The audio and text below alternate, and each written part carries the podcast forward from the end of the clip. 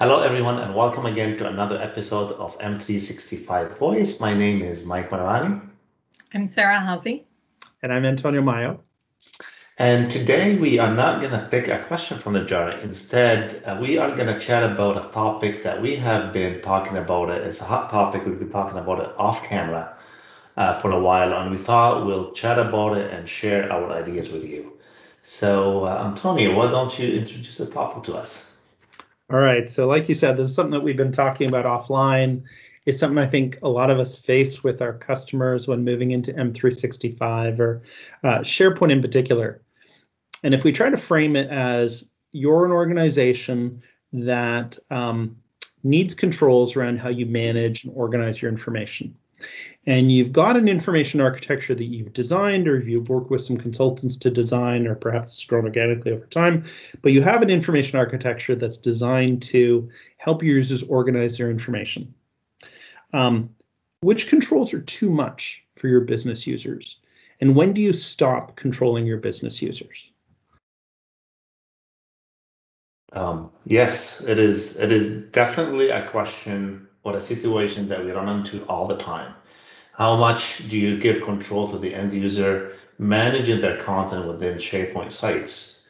And at what point you trust them, they're not going to go off the limit and the uh, guidelines that you have provided them, and you trust them to stay on course without messing up things in the, in the content management. That's right. And I think we've looked at this in like you could we've talked about you could look at this in two different veins. You could look at this from an information architecture perspective, or you could look at this from a permissions and security perspective as well, right? So right. both are valid ways to look at it. And I think we're focusing right now on the information architecture side of it. And I've seen both extremes. I've seen organizations that control it very tightly, where anytime a user wants anything in SharePoint, if it's a list or a library or a folder or permissions or a content type or a metadata column, they're supposed to submit a ticket to IT. IT goes in and creates it for them. Right. And then we've seen the opposite side where users are free to do whatever they want. And um, some people have called that the wild, wild west in the past, where users can do whatever and organize information however they want. And finding a middle ground between there and having governance policies that help the organization control that's important, but where do you draw that line? Yeah, and I think it's interesting because I think we've had conversations on the continuum of things, and you kind of highlighted how do you control new lists, libraries, folders, metadata. But if you extrapolate bigger than that, right? How do you handle creation of new SharePoint sites or new Microsoft 365 groups? And I know we've talked about that and whether companies want to manage it manage it and get approvals before things are created, whether they want to have a record of things after they've been created. There's a lot of different ways to go about it. But I think for me, it comes down to on the one hand, you have governance and controls and appropriate rigor and oversight. And on the other hand, you have usability of the platform. And so you're always trying to get the scales to equal so that way you have appropriate rigor while you're not making the platform so difficult to use that it's rendered unusable. And therein is the challenge, right? Yeah. Yeah. So I think if this conversation is happening in an organization, there is a reason for it. So if we can take a step back, why are we trying to control the creation of a site? Uh, we've talked about that from a site sprawl perspective, but if we go down to the uh, control of creating a document library or the control of creating a folder at that level and just let the user only deal with content and documents. That is a definitely a good reason why this conversation is happening. And most of the time it's about compliance and making sure that everyone is compliant with specific rules and regulations that the company has to comply with just because they don't want content there sitting there for whatever reason or it does not meet a specific classification requirements or a specific information architecture requirements that they don't want things to be stored out of line. Mm-hmm. So once we take that step back and we think about that, then we can start thinking about how much do we control? And if you don't want to control it and have that balance, what kind of tools we can provide to the end users and to the admins to help them be compliant. Yeah. And, I've seen it come. So I, have seen the, the question come from a compliance perspective, as you're talking about, Mike. I've also seen it come from the perspective of um, the IT team doesn't trust their end users. And when the end users mess up, it's going to be the IT team that has to go in and fix it. And they either don't want to do it or they don't have the bandwidth or the resources, like the staff, to go and do it. Right. So sometimes it's a little bit of a self preservation perspective of, you know what, it's just easier for us to do it right the first time than for us to trust our end users and go clean it up after the fact. And sometimes, and I've had many conversations with people in some departments that they even want to be able to govern who requests a new document library or a list or a SharePoint site because they say, We've already got a site for this. I want them to come through me so that I can help facilitate the management of that. So it could be at any level, it could be security, it could be corporate communications or HR that want to limit that you don't have an overabundance of sites on a given topic, or it could be a particular business unit that wants to govern things more closely. That's right. Yeah. Um, I tend to be a fan of within a site, let the business users figure out the best way to organize information, but mm-hmm. provide them guidelines that they should follow, right? That that fit into, and I hate to use the term, but best practices or industry leading practices around, mm-hmm. you know, what should and shouldn't you do when creating folders and subfolders and utilizing metadata, right? Common things like I am actually a fan of folders. It's a very easy concept for people to understand. I'm not a fan of deep folder structures though, right? So don't do a 24 level deep subfolder structure, right? Keep it to one, two, at most three subfolders, things like that. But that that's not something you put hard controls around. It's something that you provide guidance and training to the business users on, you know, tools to help them learn that they shouldn't do this and why they shouldn't do this. Perhaps some reports after the fact that helps you know, IT or a governance committee follow up afterwards. But you know, other than those kinds of things, I'm I'm usually a fan of let a business unit that owns sites um, manage how they can how they organize it.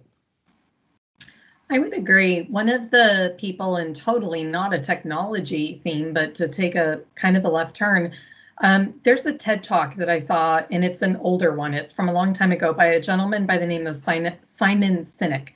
And um, the context of his talk is start with why. And I always think about that phrase of start with why. Why control things? Why control who can create a SharePoint site? Why control who can grant permissions? Why control who can grant or create a document library? And I think it's important to start with that question because if you can crystallize on the why you care, why you need to control it, that will usually inform a level of requirement um, because every time that you control something, it's actually usually more work, right? So if you understand why you're controlling it, then that might give you an indication of how much work or user annoyance you're willing to tolerate. Yes, and and to to your point, once you control things, it's going to create a lot more work.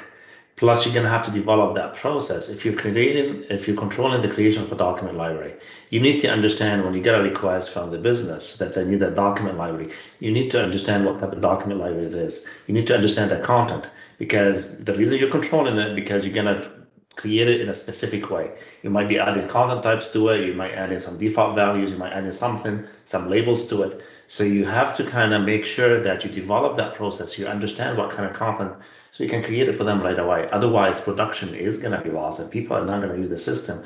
If I need a document library, it's going to take me three days to get it. So understanding the whys is really, really important, but you have to build on top of that the process to support that why. I love it.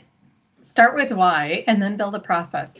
And then make sure that you have appropriate communications to your users so they can understand it because um, if the users don't understand why, are they likely to work with you or are they likely to work around you the way the water goes around the stone in the middle of the stream, right? Um, so if they don't understand the why, they don't understand the implications, you don't want them to work around you and say, hey, I know Mike has a site or a document library. I'm just going to squirrel my stuff in there because it's easier than answering Antonio's questions and getting one created from him. Yeah. Or I'll just use my OneDrive as a project site instead of going off to create a project site.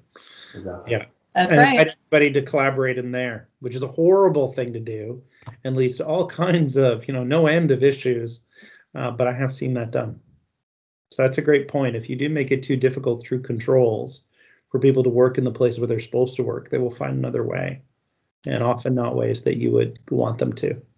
And I still find it compelling, whether we're talking about creating a new folder, a new document library, a new SharePoint site, or a new Yammer community or a Microsoft Teams team, no matter what it is, you have a point when the three of us are in a meeting or we're having a chat and we're talking about wanting to create something new. How long does that desire to create that new thing last?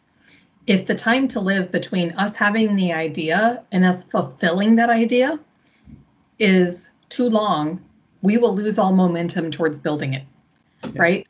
And that's so important because from a user adoption perspective, users have so many things going on and so much noise happening that you've got to, I think in many cases, if we're extending the amount of time required, I think in many organizations that I work with, you've lost most of your opportunity for collaboration success.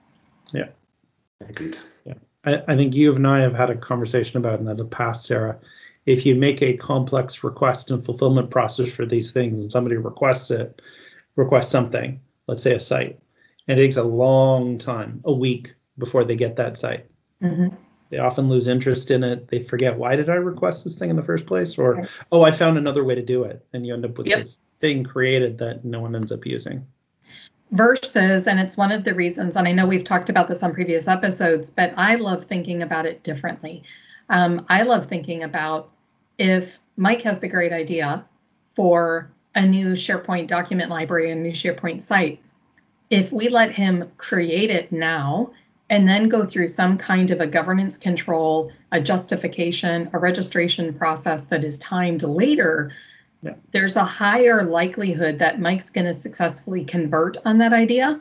Um, but we still have a safeguard and control to make sure that we manage it. So I'm a big fan of can we put the governance, do we have to put it before fulfillment or can we make it time sensitive immediately after fulfillment and still be able to achieve the same outcome? Yeah. How do you measure that? That's a really interesting point, but how do you measure that if I'm doing all the full, I'm, I'm just going and and checking the creation yeah. process afterwards. How do I measure if it was a legitimate uh, process yeah. or, or request. And how do you go and you say, no, I don't think it should have been there. I want you to remove it or I'm going to remove it for you.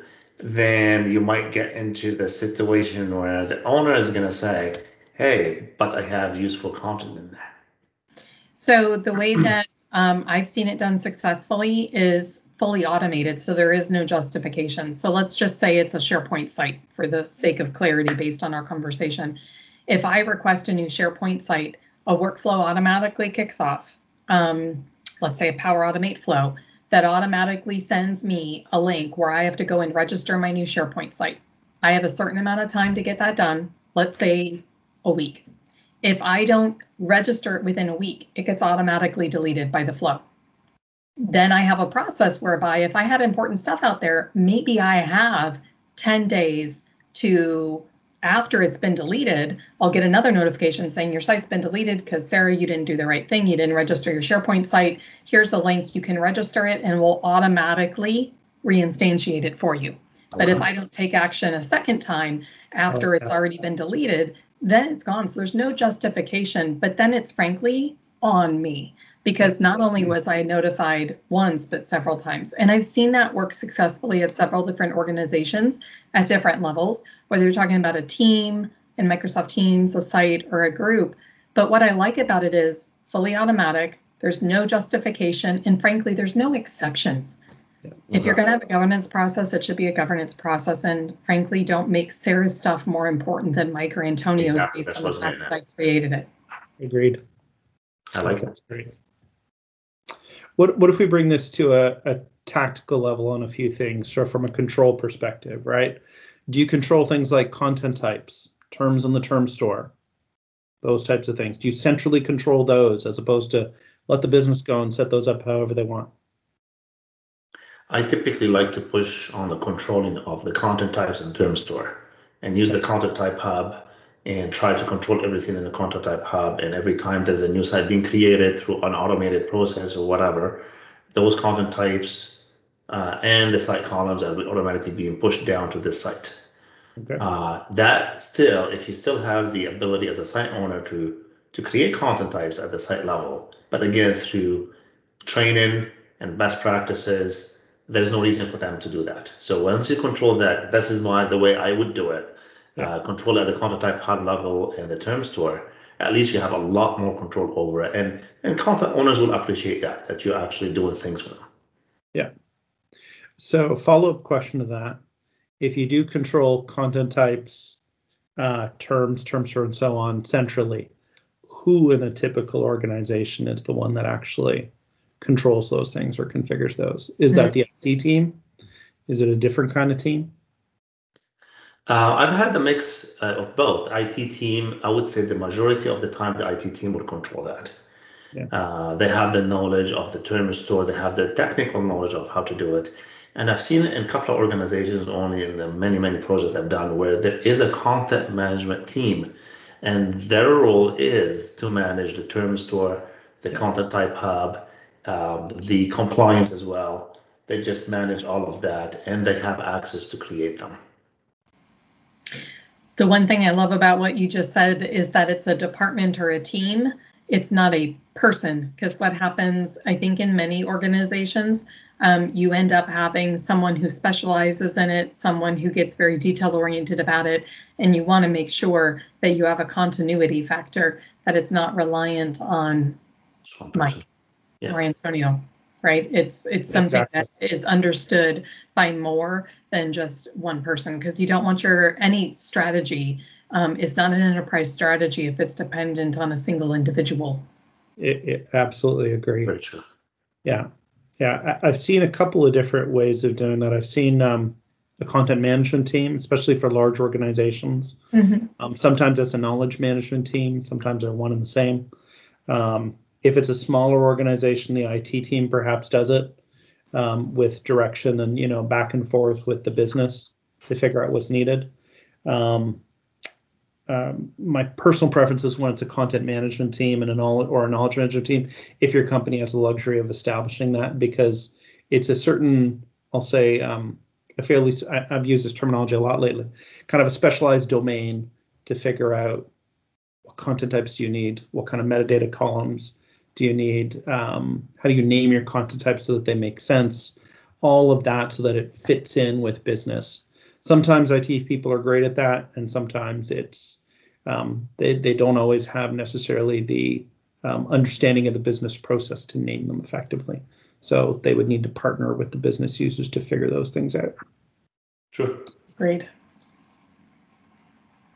Good topic. Yeah, lots to talk about in this one. I think I feel like we could go on and on on this one. Um, it's hard to draw that line. Um, you know, you could go down to very detailed levels of even version control. I'm a Mhm. fan of leave the default version settings, which is on, and the you know max of 500 uh, Mhm. major versions on documents. But I've seen some organizations want to lower that or turn it off for various reasons, and I'm not a fan of that usually. Yeah, I agree. But if you look at it as a common theme, whether we're talking about this or we're talking about MIP, um, if every time that you insert a speed bump into the normal flow or the normal process, you have a clear definition of why you're doing it and you have the ability to communicate it to people, I think that that's always a good kind of rule to live by, right? Yeah. If you're going to have a speed bump, have a reason why and make sure it's understood.